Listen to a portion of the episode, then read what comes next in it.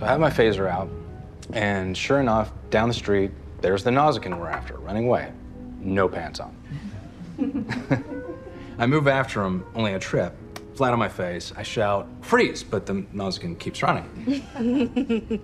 I, I try to stand up, but my feet are caught in something, and then I realize I've tripped on his pants. so anyway, after my lieutenant pulls me aside and says, maybe security isn't the best fit for you.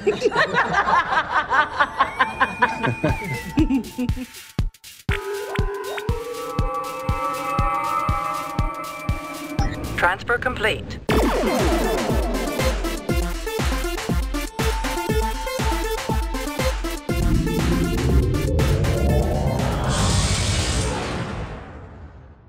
Hello, and welcome to Subspace Transmissions, the podcast where two Trek fans step into the arena and tackle the best, worst, weirdest, wildest, and everything in between that Star Trek has to offer. I'm Cam Smith, and joining me on the bridge.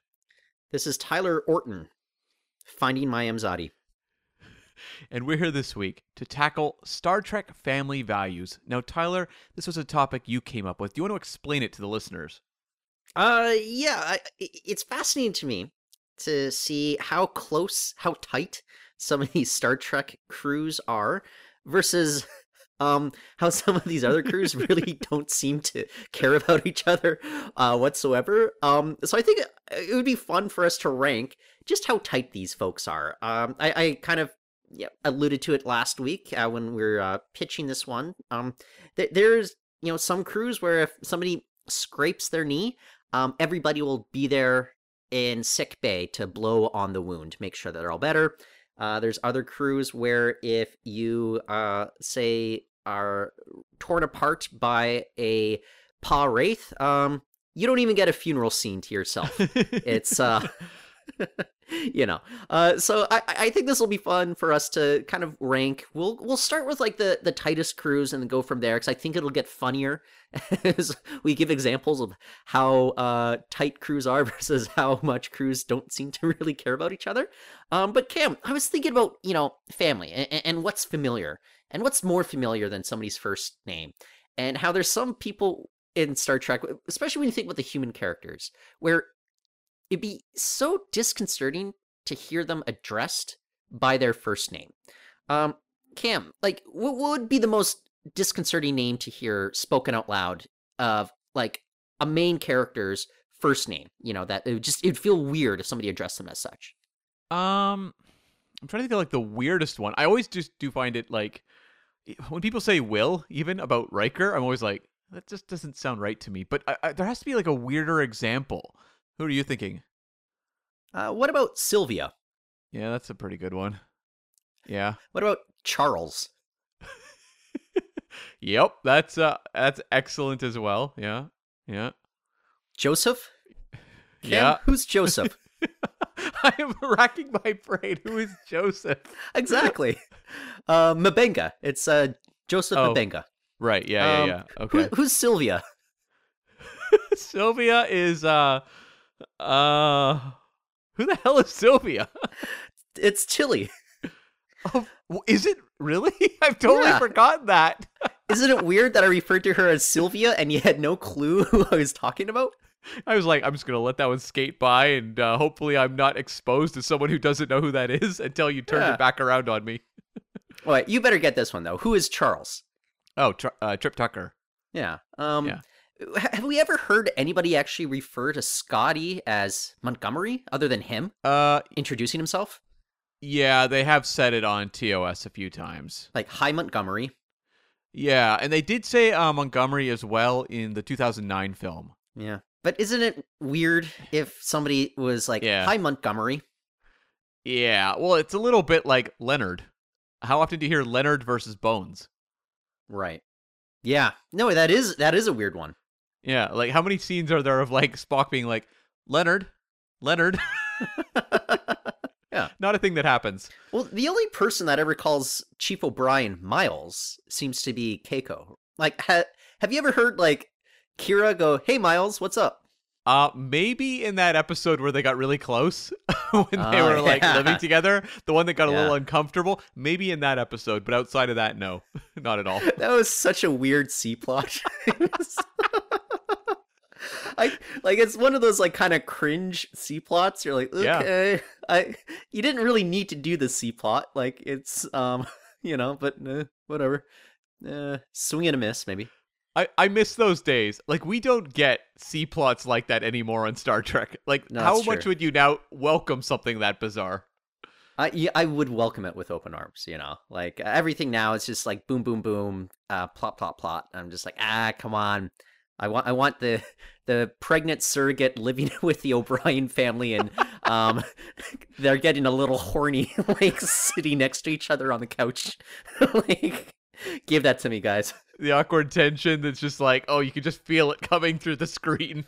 Whew, whew, I was I was sweating there. I was like, you know, I had to fan myself, you know. When's the last time we got anything like that on Star Trek in like a new series? Has there ever been something like it's obviously nothing that's a one to one comparison to that C plot, but like something that doesn't feel so plot driven and is a character sort of specific thing that's weird. the uh neuropressure sessions that uh trip and Oh, yeah. T'Pol were doing like Yeah. that was like okay uh okay sure Still Berman era though, not the Kurtzman era, right? Like I feel like Mhm. once they went to Discovery and it got refined down, you just don't get that sort of thing as much. well i mean there was the uh the whole subplot with the borg queen singing pat benatar uh covers at a uh gala in the body of um Jurati, you know That might be it. That might be the best answer. Um what a weird show man what a weird weird show that was although we say that after previously talking about these like C plots about like passion between Miles and Kira, like that's the pure golden Star Trek that I remember. exactly. Yeah, yeah, yeah. Um, okay, well, why don't we kick it off then? Um, why don't you start, Cam, and then I'll give mine, and maybe we can debate it. Like, maybe, like, I, I- some of these, I think you could sway me. Like, I'm on the fence with my rankings for some of them. Others, I, I, I'm a little bit more cemented. But why don't you kick it off, and uh, we'll go back and forth, and maybe we can uh, kind of decide on a definitive list. Uh, um, but yeah, sir, who is the tightest family in Star Trek? I was bouncing back and forth between a two. I think though number one, as much as I kind of don't want it to be number one, it would be more fun to like I don't know poke fun at the show in some way or whatever. I think it might be TNG because when I really thought about it, I started doing character pairings in my head, and I could like think of like warm moments between like you know um, Crusher and Worf, for example. Like every kind of combo I could come up with, I could think of scenes that felt like human beings interacting in like a kind of whether it was friendship or from a family like way. Whereas like when I looked at other shows, there was certain characters or pairings where you're like, oh, that's icy. Even Geordi, I can remember scenes of Geordi with um you know, with Worf, with Troi, with Crusher. The one kind of outlier in this unit, though, is Picard, because he's a little bit aloof, and it's not really until the final episode where he kind of takes his spot at the poker table where it really does feel like that full family unit. But I feel like this group, as much as we often say TNG, they can be a little bit stiff, they might be the best example.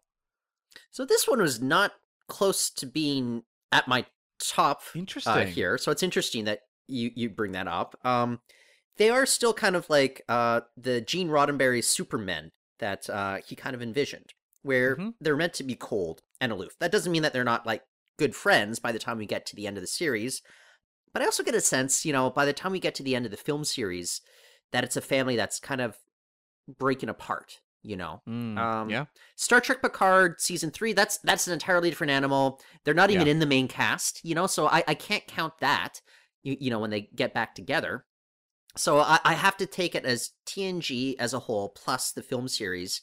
And for me, I just didn't get the sense that they were um like we know for a fact the cast is the tightest cast.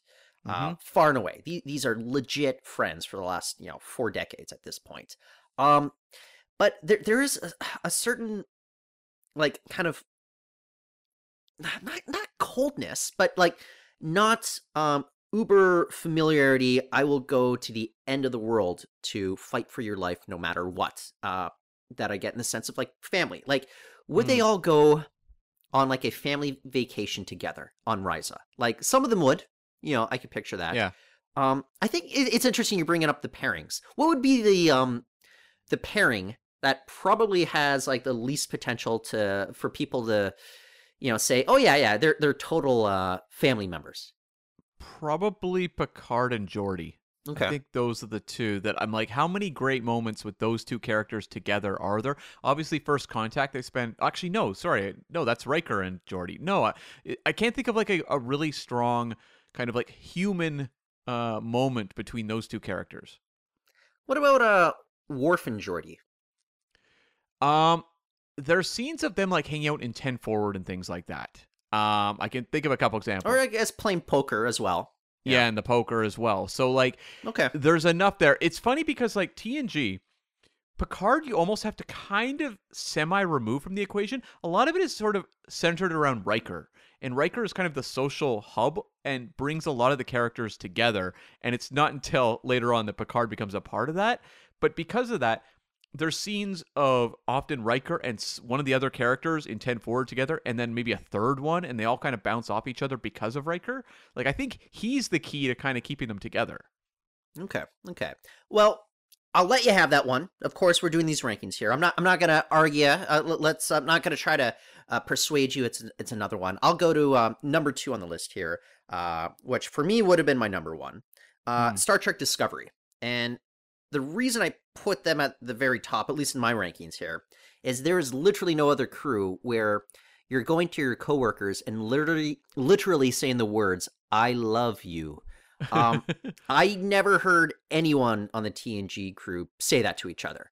And that's to me what really puts Discovery uh, over the top, uh, both figuratively and literally, when it comes to like how we you know define kind of familial groups. And it is it, it even goes down to like the kind of uh, the the bridge crew that in most shows would not get much recognition, and, and these folks are just kind of uh, you know uh, they're not really credited in the main cast, but you have people like uh, say uh, you know, Owosekun or um, Detmer, you know, where where people Burnham's like, I love you to like these people, you know. And uh remember like uh uh Saru was was about to like die in an obol for Charon and yeah. Burnham is breaking down absolutely in tears like uh, as this happens but remember everybody thought that uh Geordi and Ro died in uh, the next phase and they throw like a party with Riker playing trombone and it's like yeah. yeah, like no tears at all and i that's to me that actually signals why tng would not be close to the top of my list as well. Not not that they were they were honoring Geordi and Ro but it, it- people were not broken up about their uh, supposed demise. And what you get in discovery though is um it- it's like unhealthy codependency to a certain degree.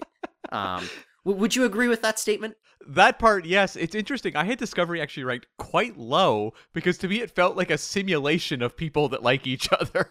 like inauthentic Oh yeah, there's so much of like you are my best friend. And we've never had scenes of these characters where you actually feel like they're best friends or like the bridge crew all cheering for each other, but you're like like what? Do these people hang out outside of, you know, the uh, missions and whatever? It doesn't seem like it. We don't spend that kind of time with them. I struggled with this. Although like the Burnham Saru relationship I actually think does come across really well, especially how it was like sibling rivalry that turned to something warmer. That feels like that might be the most organic relationship on the show that's jumping to mind. But when it comes to a lot of the supporting cast, I find Discovery gets difficult because so many of them just like leave the show. and or, you know, Tilly disappears for most of season 4. Um so I found this one actually something that I didn't rank that high because of those various reasons. It's fascinating that you and I have very different um, definitions of family so far with how I rank TNG versus you, and then how you rank Discovery versus me. I agree with you. Like, uh, how authentic are these relationships? But what we are being told, and I, Hmm. I am way more in the uh, show don't tell sort of line of thinking. But what we are being told is that these people can't live without each other. And um, Yeah. I, there's literally no other crew where people say to their coworkers, they literally say, "I love you." Like I, I'm Mm. not exaggerating. Like that, uh, that was in um, season towards the end of season three when they had um, the Orion villain take over the ship. Yeah. you know, and it's just kind of like, like I, I agree. I don't feel it, it, It's authentic, but they are literally saying that, and so that to me, like, if they do pass on, think about the funeral that uh, we got from uh, Airiam. You know, where it's like, it's like bag, bagpipes for like a uh, a bit player who, who had like a Yeah. cool voice and like a cool look, but we didn't really know much about that character until the episode in which she she passed away. Yeah. You know, so um, I just to, to me like Discovery would be my number one, but for now uh, we'll we'll rank it number two unless you want to push against that and uh, get get rid of uh, that or or make an argument for uh, another uh cast to go in that uh, number two slot. Why don't we leave it as is, and we'll get to the end and decide if anything should be swapped around? How's that? Okay, okay. So so far, TNG number one, Discovery number two. Uh, what's your number three? Or what's the number three then? So my number three was actually Lower Decks because of the core four feel like a family at this point. Like that's I think something that's pretty pounded into our heads at this point that this four is incredibly tight. But then you also have Captain Freeman, who literally is the parent to one of them.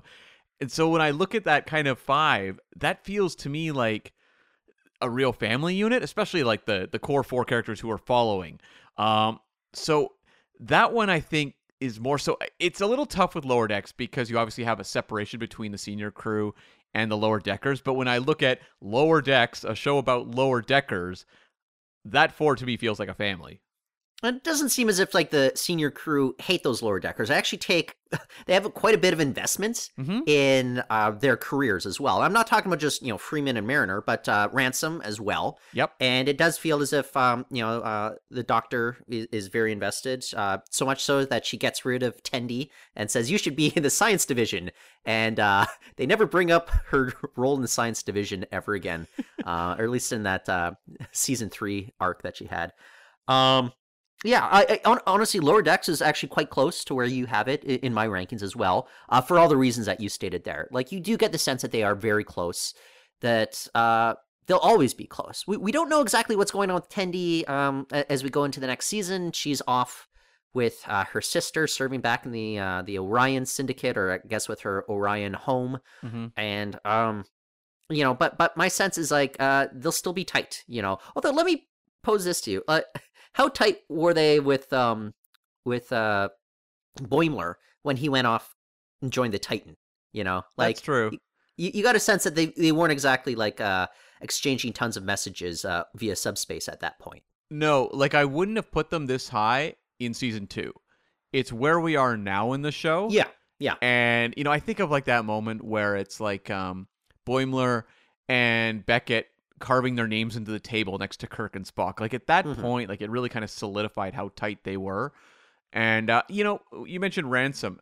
Even like Ransom and Mariner, it feels almost like a brother sister kind of squabbling dynamic at this point. Like it doesn't even feel like people that are antagonistic towards each other in any real way. So I do think like this show, despite being maybe like the the snarkiest Star Trek show, is also in some ways the warmest. I, I like how you said brother sister at this point because when the show started off, there's some there's some sexual tension going on there, and I was like, oh, uh, brother sister, Cam, huh, okay, It was a real Luke and Leia thing. yeah, no kidding. Um, yeah, I, okay, I, I'm totally happy where uh, Lower Decks is. I had them ranked number four, so um, I'll tell you what uh my ranking is uh for number four then, uh, or the ranking so far that we have is TNG number one, Discovery two, Lower Decks number three. Number four, uh, I have the original series, and kind of for the same reason you're getting to, uh, where we left off with them at the end. And I just can't help but think about the undiscovered country Yeah. and how, you know, they, they have kind of one last mission to go. They, they get the gang back together. Even Sulu comes in at the end, and it really like it. That's such a it, it's stupid to say that it, it, it feels like an underrated like Star Trek film. I, I not among fans, but I think more among kind of the the more casual fans. It's just such a good movie, and you feel how tight that crew is with each other, and just how at ease they are with each other, and they'll do anything for each other, no matter what.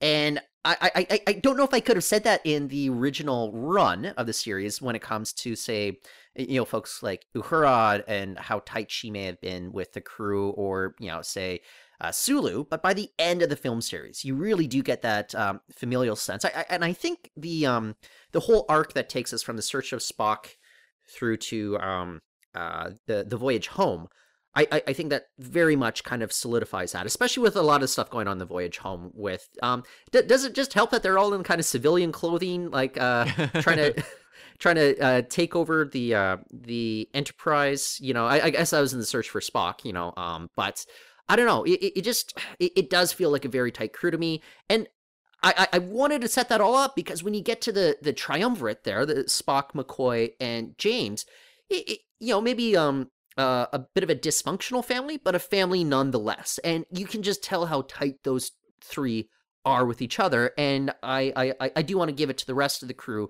by the end of the film series as well that they do feel like a tight family unit by the end. This one was actually a real struggle for me because yes, the triumvirate maybe like looms over all of Star Trek as like those three feel like family. But then I'm like, would Kirk risk his life for Chekov? I don't know if he would. Chris Pine's Kirkwood. Exactly. I actually think the Kelvin verse maybe has the tightest family unit out of that original series cast. Like that one actually I think is communicated very well where everyone feels like they are on kind of equal ground with each other. Yeah. Whereas when I look at the actual TOS show, I'm like, I don't know if like Sulu in season three, uh, if Kirk would be like risking his life the way he would for Spock in the Search for Spock. Well, well, uh, you you mentioned you know where the lower decks cast is by the end of it. Mm-hmm. You know that's true. And like you said, you're using season three as an example.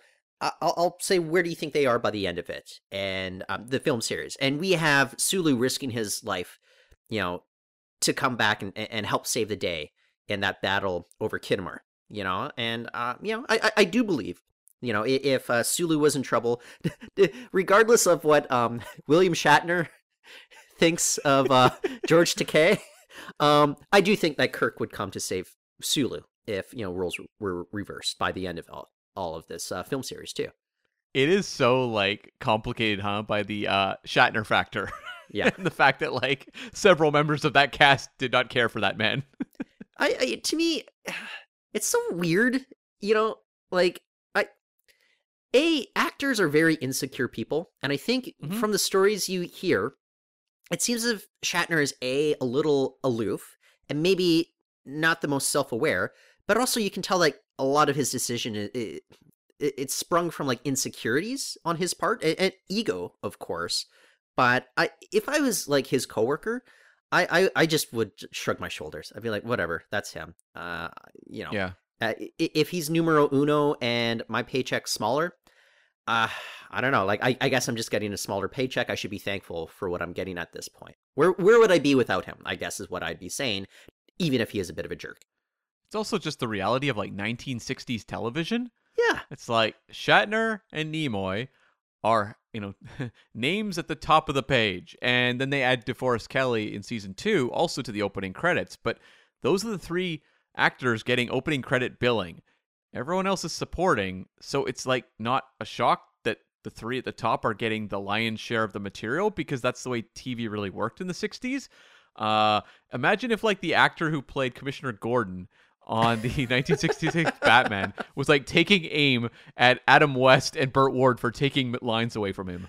He wasn't championing me like in the um, salary negotiation process. you know, it's like, like Chief O'Hara was furious. like, why is this show not about me? Why was it Chief O'Hara like back on that show, but it was Commissioner Gordon like for the other uh iterations of uh, Batman? Uh, no, well, it was Commissioner Gordon on the show, but Chief O'Hara was like his Irish cop sidekick. Oh, right, right, right. Yeah. Yes, that's. Uh, it's been a while since I've uh watched that. um, I, I I like to bring it back to Star Trek because just as uh Batman and Robin would uh, climb up the uh the buildings every day. We did get that Mm. episode, um, you know, Assignment Earth, in which we saw um, uh, Gary Seven climbing up the uh, the missile in much the same manner. I so thought you were gonna bring up Shatner climbing the mountain in uh, Star Trek Five. That's where I thought you were going. Well, remember Cam in his uh, memoir, he said that when he was up there, he was really scared. Yeah, yeah. Yeah, yeah. He didn't say where exactly he was. He was a real Tom Cruise in Mission Impossible 2. Yeah, ex- well, exactly, exactly. Uh, he's no free solo. I'll just say that. Okay, so uh, at number four we have uh, the original series. Cam, I, so this is where things I, I, I get. Okay, it's the mushy middle for me is where I think I'm more persuadable. I feel much more confident about what's at the bottom of my list about uh, how tight people are. But um, Yeah. I'm in the mushy middle here, so I'm very curious what number five is here. I have Prodigy uh, next. And I think, like, in one season of this show, they've done a very good job of making all of these young people feel like a cohesive, supportive group for each other. And then you also have this mother figure in Hollow Janeway. And I- think, like, you know, I was saying Lower Decks would have ranked lower for me if I'm go- jumping off season one or two. I think Prodigy is starting at an already very high level with the way this cast plays off each other and how supportive they are. And like I believe they would like brave all sorts of dangers for each other this early in the series. So who knows? Like maybe by the end of Prodigy, if we were to do this episode, it would be my number one. But right now, I think it ranks pretty high. Okay, so the thing like going against it for me on my list, I I, I didn't have it ranked this high. Is they, still barely know each other, you know? So they don't have you know 172 episodes plus four movies of time growing tighter and tighter. Um, I'll also point out that like Gwyn was, she's still kind of like like not an antagonist, but at, at Mhm. this point, but um, her closeness to the crew um still isn't quite there and she's like number two on the call sheet as well and i I- you know I, it- it's kind of that picard factor that you're talking about with tng it wasn't until the final episode Yeah. that he walks in to play poker with them um so i i, I think what they it has going for it is hollow janeway um Mm-hmm. but Cam, going into the next season, um, f- uh, based on you know how things kind of ended up uh, at the end of season one, um, that doesn't seem as if Hollow Janeway is going to be a factor moving forward. But I could be wrong, you know. Um, but then like, I don't know, is is Murph like Murph can't articulate feelings um at this point, so I don't know where Murph is at. And then Zero is is a Medusan. Do Medusans have feelings? Like I don't know.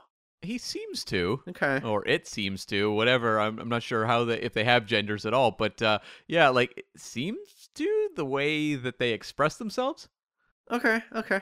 Like, um, I, I still feel it. There's kind of like uh, there, there's many more adventures for them to go on. yeah For for I feel like they're a, a- as tight as some of the other other crews. I'm not saying that they're not like tight. I'm just saying that they're. I, I can point to other crews where they they feel much tighter. Or they feel much more like a family by the time that they get to the end of the adventure.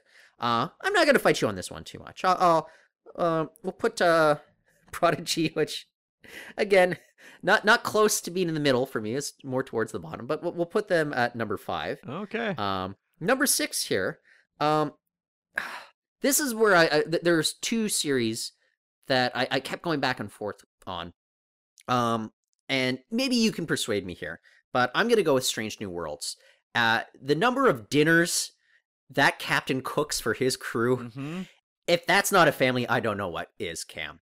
I will say that uh, they just seem coming right into it super tight. It feels like a crew that has been serving together for much longer than they actually have. It is surprising because uh, when the show starts off, they're actually like recruiting a lot more new people.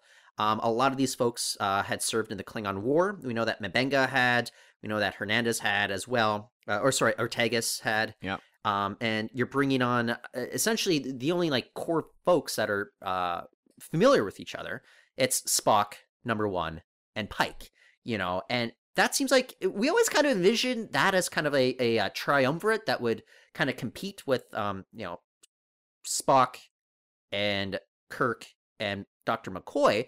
But I've been very impressed by the the the standard by which this is such an ensemble cast, and they're giving a lot of time Mhm. to a lot of these characters. Also, just the hangout scenes. Uh, I, I think back to the musical episode in which you know they're hanging out in the immaculate giant lounge that uh, existed when Pike was captain, but clearly Captain Kirk got rid of this amazing, amazing like lounge that existed on the Enterprise at one point. Just think of that, and then cut to the bare bones theater set from Conscience of a King. Where- like where they're eating cubes, you know.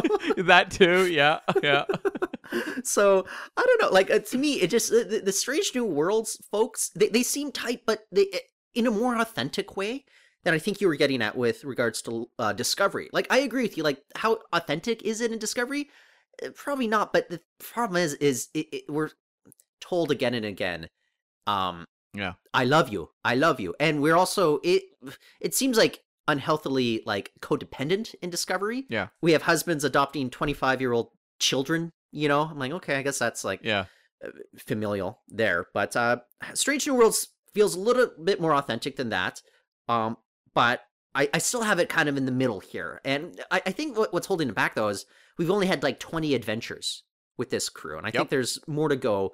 I, I hope we can get five seasons out of the show. I really do. And I, I, I think it'd be great if um I don't know, it, it, it would stack up even higher on the list, I think, by the time we get to the end of the series.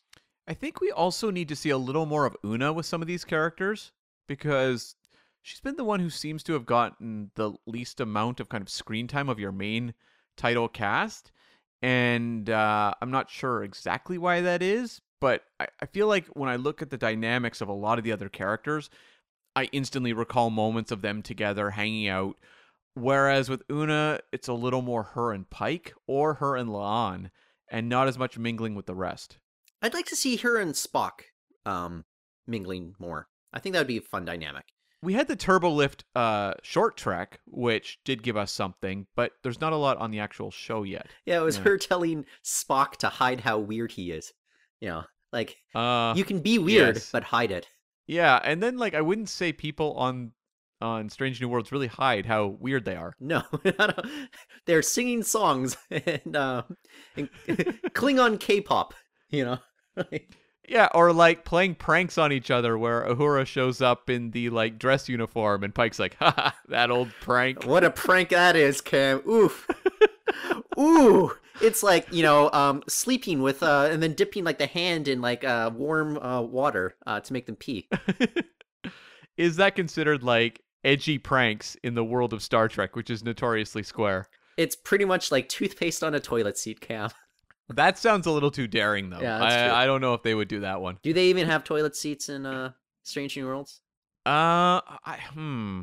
I think the first glimpses of toilets we've ever seen in Star Trek, I think those were in Discovery. Yeah. And the only mention of a bathroom up to that, the only time that the word bathroom was ever said in Star Trek was in the episode of- of Deep Space Nine Explorers, where Jake was looking around the ship and he kind of gazes uh offset and he's like, Is that the bathroom? And then like other than that, Star Trek has been very hands off when it comes to the bathrooms. I have to imagine they do use the three seashells. Thank you. Uh, all those Demolition Man fans out there are, are cracking up right now, Cameron. Gold, gold. I waited this many episodes, but I finally got a reference in there. How great is it that uh, I know you well enough that you would make that three seashells joke, and I and the fact that I even get that three seashells joke, man. I uh, okay, Cam, you and I are family. You and I are family. That's right. That's right. By the way, Cam, And- uh, with all the dis- dysfunctional, with all the um discovery people constantly telling their coworkers "I love you," how often do you say that to Hmm. your friends or your coworkers? I don't think I've ever said that to my family. Oh, okay. wow, I don't think so. you've never said "I love you" to my to your family? Maybe Okay. it's not jumping to mind. Okay. Well. It's it's not a common thing. I'll say that. Okay. Okay. The Smiths are an aloof bunch. Well, maybe that's why our rankings of uh, family ties are just, so like way off base between you and me. I'm watching Data on TNG, and G and I'm like, that is relatable to me as family. Is your sister Lore to you? Sometimes, yes. Okay. um, I don't know. What what are what are your thoughts on uh like was Strange New Worlds kind of in this mushy middle for you, or did you have them further down because maybe you're hoping more uh, for more adventures before you would kind of be comfortable uh, ranking them? This was actually when I look at the ranking we have so far, other than me having TNG at number one, uh, this is the only one that matches up with my number for my original ranking at number six. Interesting. So yes, this fell exactly right in that point uh, where it, it's like you said, it's almost like too soon to say because like by the time we get to uh, to the end of this show, are we like holding this up as one of the all time tightest crews and the one that feels the most like family? Maybe, but where we sit now, yeah, it kind of falls into that. Hmm, this crew seems very tight, but there's still a few characters who don't quite mesh as well and give you that overall vibe. Like Pelia, for example. Where is my like crew hanging out with Pelia energy? Um, I'm okay with that. I don't need to see more Pelia. Uh, but I'll say this: I think Pike far and away has the most paternal vibes out of any of the uh, men leaders of the shows, though. Um, there's like another uh, woman leader that I think we can talk about may- maybe pretty soon, mm-hmm. who I think has the most maternal vibes going on. But I don't think yes. there's any competition when it comes to the paternal vibes. It, it, it's Pike all the way, which I not would never have thought of having watched The Cage. Um, way back when, uh, uh, awaiting uh, the, the spinoff 55 years later. you don't get the vibes from uh, Jeffrey Hunter that he would be like the dad running the barbecue for the crew. No, I was just thinking though, like, is the Ensign Mount Pike like the best kind of gatherer of people out of any of the Star Trek shows in terms of like a social environment, kind of a warm family social environment. Janeway, I'm sure we'll talk about, you know, we talked about Holo Janeway already, but like that's a character that is like a maternal figure. But I don't know that has that she has that sort of energy that Pike has, and I don't know who else really does. Sisko's uh, dinners, sure, can, you know, they do happen, but sometimes they can be a little, a little, I don't know, chilly, dull. Yeah, you know? yeah. Um, I'll also point this out. I think Pike's had more dinners over 20 episodes than Sisko had over 170 episodes. Yeah.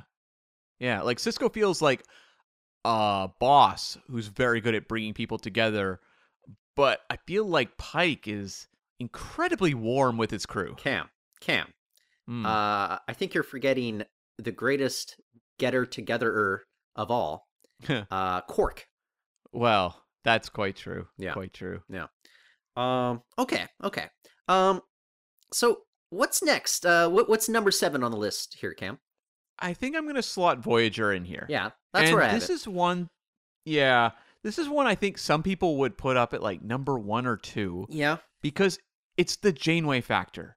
It's Kate Mulgrew is so powerful on the show as this mother figure, this dead mother to this crew, and you really get the vibe brings them all together for this journey home.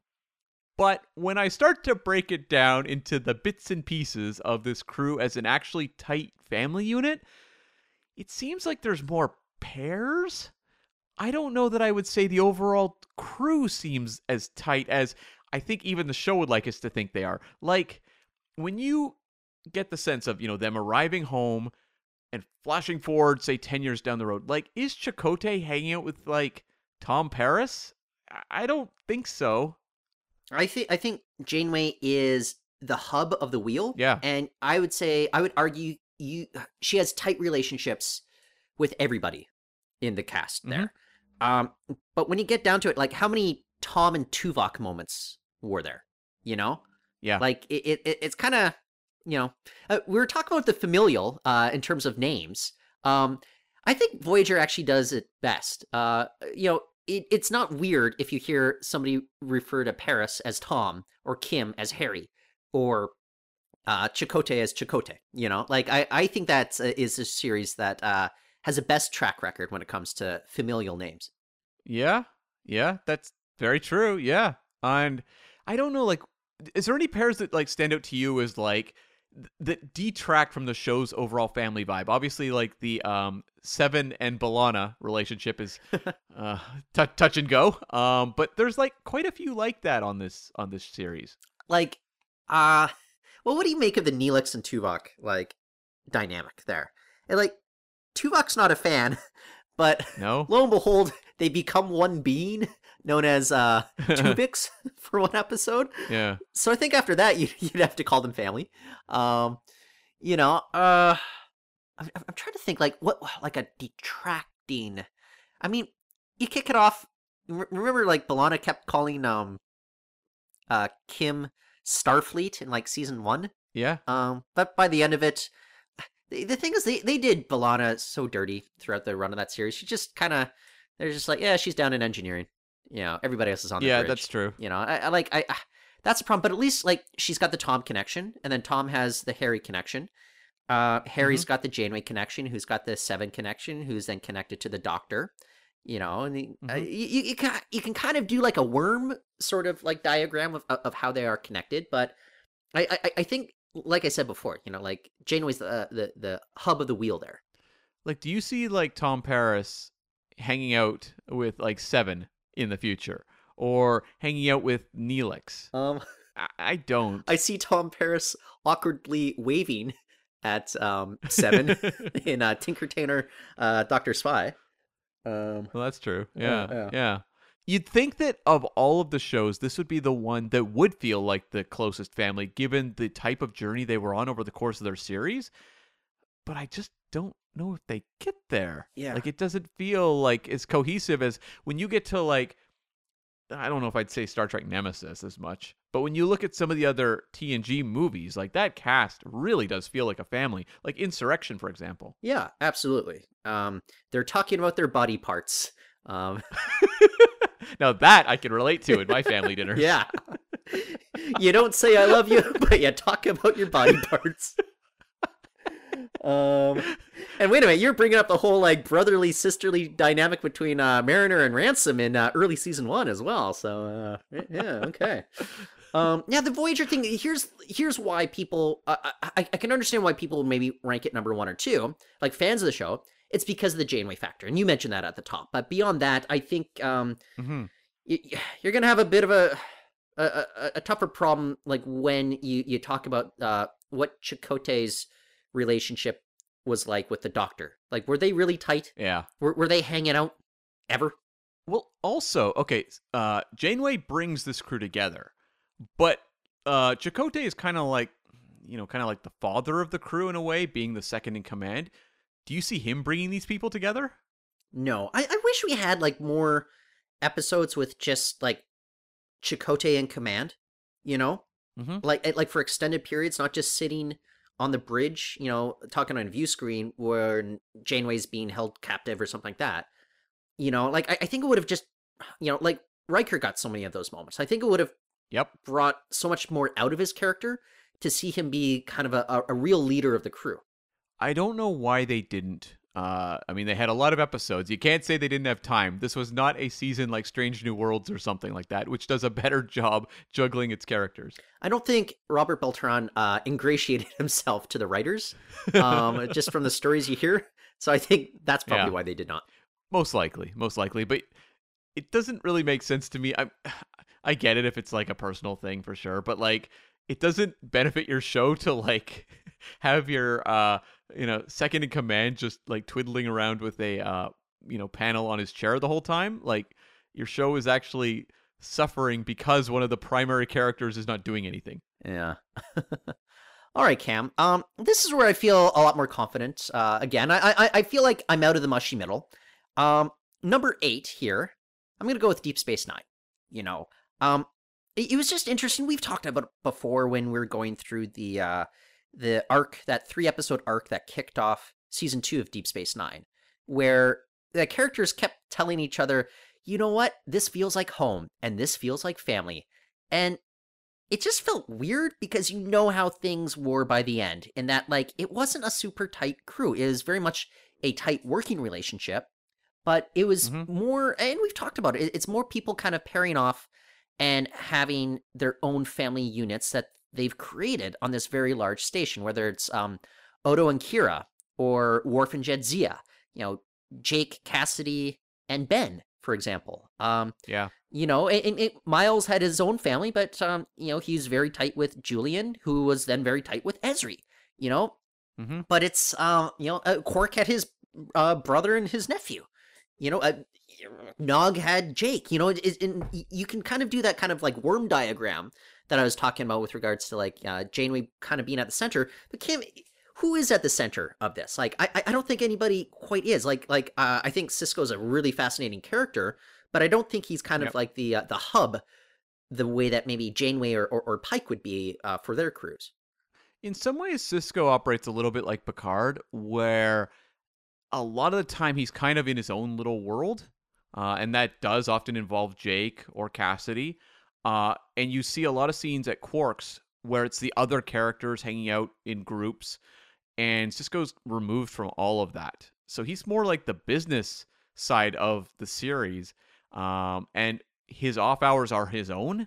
They are not spending a lot of time with the crew. Look at how they even had to like you know dra- uh, drag him into the um, casino heist mission, and obviously he had uh, a lot of reasons for that. Yeah, but uh, fair enough. nonetheless, like that would be in a different series. Of course, like Pike would be jumping in to help. He'd be like, "This sounds like a blast." Um, whereas like Sisko, it was like uh, that's their little thing to do, not mine. It, it's not to say that this is a cold crew. I think we go far deeper into the personal lives of this crew than in any of the other series as well. Yeah. It's just that they're not meant to be like like Cam, who like I'm much closer with my family than I am with my coworkers. I Hmm. interact with my coworkers much more than my family. Um, but I, I don't think there's anything wrong that I don't consider my my coworkers to be a family. You know, and I think that's very much the Deep Space Nine approach there as well. Yeah, you're saying you don't have a lot of barbecues with your uh, coworkers? Uh, I've had, uh, if I'm thinking about, we've had one. Uh, I, I've been at, I've been at the same company for ten years, and there's been one barbecue that I've attended. I've actually never had a barbecue with coworkers, but we do go out to dinner from time to time. Uh, do you want a funny, awkward story? Please. Uh, this is probably mostly for listeners. I think maybe you've heard this one before, Cam. But um, so yeah, working at a uh, a news outlets, um, you know, there, there's a pretty like a, uh thick divide between editorial and sales. We we just don't really interact with each other because we don't we don't ever want to feel as if uh, sales could have any sort of influence on the editorial decisions and just keep it separate. You know, be friendly, but um, so uh, I walk into the uh, the kitchen one day to uh, you know uh, heat up my lunch and uh, sit down at the table and uh, you know enjoy my lunch. Where uh, just as I'm walking in, um, all the people from sales and administration is singing "Happy Birthday" to uh, one Deborah who's just turned fifty, and not one single person from editorial was invited to this little mini birthday party inside inside the lunchroom. And so all I had to do is like walk over to the fridge. Everybody awkwardly looked at me. I'm sure they're wondering if I was going to stick around. Um, I did not. I took my lunch and I ate it cold at my desk because I, I, I could not even stand there and, and heat it up in the microwave. It was the most awkward thing at all. So that that's how close I am to my coworkers. you didn't try and steal a piece of cake? Ah, it just would have looked. It, talking about inauthenticity, it would have been like, "What the f is Tyler doing here, celebrating Deborah's birthday?" like, really? No. You need to take the piece that has her name on it. yeah, yeah. Um. So Cam, number nine. I, I I'm feeling pretty sure about where I want the last couple here. We, we've got ten. Yeah. I feel very confident about nine and ten, but I I, I wonder if you and I disagree. What, what's your number nine? My number nine is Enterprise. Um, Yeah. Enterprise is a tough one because I think uh, the triumvirate uh, pretty tight. You know, you see like very close moments between obviously Trip and T'Pol, but also um, Archer, Archer and T'Pol as well. Um, I'm sorry, Cam. That hug that T'Pol and Archer had in the final episode. Say Yeah. what you will about a, a- a terrible series finale. That hug was like it. It uh, it meant so much to me. It really did have an emotional impact as, as I watched those two embrace. It did. And so like when I look at those three, I can see the family element there. But what about the other characters, What? Tyler? what about the other characters? There's nothing. There's just absolutely nothing there. You know, like I know, like we saw, like um, say Reed and um Mayweather hang out on Risa that one time. hmm I, I don't know. They, it, it just looked like two guys trying to, you know, hook up with like chicks on the weekend or something like that. You know, Um, what's Hoshi going on? What what she got going on? Uh, I, I guess she's closest to Phlox. Would, would that be accurate to say? Well, the way the series starts, it, you get the sense she's close with Archer, but I wouldn't say that sustains the run of the series. So yeah, I think you're right. It is Phlox. Yeah, and it's just and okay, outside of that triumvirate, like who is is Archer close to any of these people? Like it doesn't really seem as if he cares about any of them other than like Trip and T'Pol by the end of it. And even then, if you know they get back and you know Trip doesn't die by space pirates, how close do you think Archer is with them? I think he keeps in contact with T'Pol, but outside of that, I don't think anyone. Yeah, you know, like I think it's just very much like a working relationship. I think he would happily recruit Mayweather for Mhm. his next mission if he needed a good pilot. But I, I don't think Mayweather is going to be the, the godfather of any Archer children. No, and Malcolm Reed, I mean, who is he close with? I mean, he did hang out with Trip, um, but yeah, Yeah, it just it, it it is uh slim pickings when when it comes to like any sort of familial units outside of that triumvirate there. yeah. And even then, like, I don't know that I would say that Archer and um, Trip are really that much like family. Even I don't. They're kind of broy, you know. They are. They are. And I guess like Archer does have kind of the stern father figure stuff at times when I think of like that episode Cogenitor when he's like giving Trip uh, hell for his decisions in that episode. So I can kind of see that side of Archer coming out as well, but it's not something that I really when I think about the series of Enterprise and the various storylines that mean a lot to me in the relationships, I don't know that I sit there and think about them as this like warm family unit. Yeah. Uh, Cam, I feel very confident in the number 10 pick here. Um, Star Trek Picard. yeah. Um, we, we, we've been talking about how close people feel. Um, dude, does this crew hate each other? Like, it's just, like, it is so bizarre how little the writers seem to care about developing, like, real relationships, and even relationships in which it, it seemed as if people care to be about each other. Uh, think about, like, Narek in season one. He was, like, the toxic boyfriend towards, um, uh, why do I keep forgetting her name now? Soji. Cam. Uh, Soji. Yeah. You know, and, and it- it's just, and then they just write him off. And then guess what? You know, Wait, like, wait. They did. They didn't write him off. they forgot to write him off, but he disappeared. They they forgot to Yeah. write him off. Yeah, he just disappears. He literally disappears, never to be acknowledged again. And um, they don't even like give like a a half sentence explanation, one off the cuff sort of deal midway through season two. Like, oh, remember that narc guy ended up in jail or something? Anyway, Yeah. Um, and then Rios, he hates this crew so much he stays behind in the in the twenty first century. Yeah. You know, it's just like, okay. I think the only effort that they made was with Raffi calling Picard JL. Yeah. Like, okay. Um, we also had like uh, Brent Spiner was part of the main cast in season two. Uh, he was a guest star in Mhm. season three, but he, but like he was an antagonist Yep. in season two. Um, and he seemed quite antagonistic to his own uh, genetically created daughter, Kore, as well. Um, you know, I, I, I just like uh, Jurati and Rios uh, had sex. Um, you know, uh, Seven and Raffi had sex. Uh, it didn't seem as if these were actual, real, like healthy relationships, though. You know, I, I I didn't get the sense that they cared about each other that much. I guess you can point to like Raffi and Elnor, but I don't know. That kind of came out of nowhere, and it's just written very clumsily. Um, I, I can't like, and also Picard seems to hate Elnor. He keeps abandoning him throughout Yeah. the run of the entire show. You know, multiple times.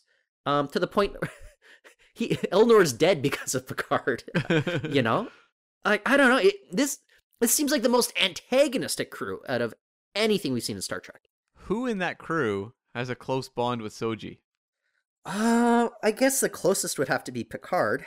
Yeah. Um, you know, but she's written out of the series. he was closer with Dahj. I feel like his main relationship was with Dahj. Yeah, you're right. You know, you're right. in terms of like android individuals. Uh, Soji, he's like really mean to her. yeah, yeah, exactly. Like he's really mean to her in like from like he meet he meets her I think for the first time in episode 7. Yeah. He's mean to her in episode 8. So then they have episodes 9 and 10 together and then she's written out of the series in season two, episode one. We never see her again. You know, we, we have the actress comes back playing a different character, Yeah. but we never see her again. And she's also barely with Picard in 9 and 10 because Picard's off with Jurati up in a spaceship dying, and then she's part of that mission to deal with the androids. So Picard and her are not spending a lot of time together there. Uh yeah, and I feel also feel like at least a chunk of episode 9 she's just with like the androids learning about who she is. Yeah. So I would say her and Picard are basically just a little bit less than pen pals. they're they're like more like uh, smoke signal pals, right? Or taking it back to the uh, older days of the internet, like they were accidental ICQ contacts. Sure, yeah, you know, uh, ASL. Yeah. Um. Who- who- who- okay, so let's jump forward to like the season three cast. We're, we're talking about the crew, though. Yeah. You know, and, and, like it, it's the, the TNG folks were popping up, but they were guest stars, and they they weren't part of the crew. We're we're talking about Seven, Raffi, uh, Jack Crusher was in the main cast. Um, I guess Picard, out of everybody on the series, uh, he's closest w- with Jack by the end of it all. Is that accurate to say? yeah, I think so. Yeah. Yeah. Um, is, is he close with Seven at all? No. And she was in all three seasons. That was a complaint I had maybe during the season two coverage we did. I don't remember, but I was saying like they had like that really good scene together when she first appeared on the show in season one. Yeah. But then after that, they never really spent much time together at all. She would be involved in missions that they were, you know, all working together on, but you never really had any significant scenes of her with Picard exchanging any sort of meaningful dialogue. if you had two of the most iconic Star Trek characters on screen together and you're a writer, wouldn't you try to find ways to like get this going? Like like I, there just wasn't anything interesting at all. No, no. uh, Like in season two, she was paired up with Raffi for pretty much the entire season, and And it was terrible to watch. There like it is a like a toxic relationship, you know. And then season three, um, no, she doesn't really deal with Picard much at all there either. I don't know, man. This, is just like like I, I- I I think the leap from number nine Enterprise to number ten Picard. I think it's a huge. I, I think Picard should be like ranked number like fifty. Like just when you think of like kind of the gap between those two, it is so weird. Like I mean, we both know. I, I mean, season three, uh, we can both say say was our, our favorite uh, out of all the seasons, but the writing on the show is just so monstrously like out of step with what you're supposed to do in, in terms of just normal television writing where, where you get to spend you have that luxury of spending a lot of time with people and you don't get the sense that these characters really spent time um embracing each other at all it's just more kind of plot driven stuff with people acting like jerks all the time Well, you also spend in season two way more time with Picard and young Guinan, and also Picard and uh, the supervisor or whatever the you know the the uh, oh yeah, yeah yeah yeah Laras's uh or Laris's doppelganger was it Talin or something? No, that Talin is the character on Lower Decks. It was something along those lines though. or was her name Laris and like or was that the Romulan Laris is the Romulan name. Okay Yeah.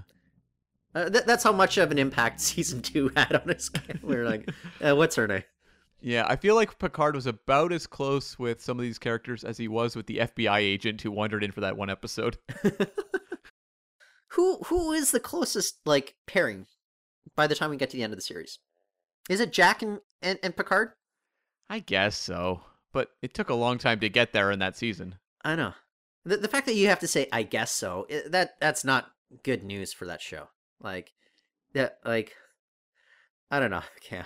like um I don't know. Not, not not that we're doing like ranking the series, but is Star Trek Picard as a whole the most poorly written Star Trek series?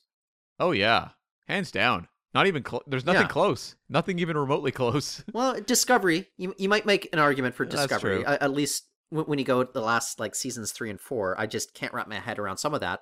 Actually, no, I can wrap my head around seasons three and four of Discovery. I think our complaint was that it was just incredibly dull and boring. Yeah. But I can kind of wrap my head around basic storytelling they were trying to get across. I can't wrap my head around what they were trying to do in seasons one and two of Picard, where it's just it was just like flatlining writing all the way.